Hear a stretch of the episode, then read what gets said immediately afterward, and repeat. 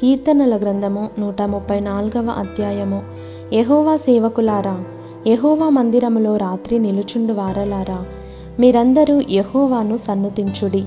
పరిశుద్ధ స్థలము వైపు మీ చేతులెత్తి యహోవాను సన్నుతించుడి. భూమ్యాకాశములను సృజించిన యహోవా సియోనులో నుండి నిన్ను ఆశీర్వదించునుగాక.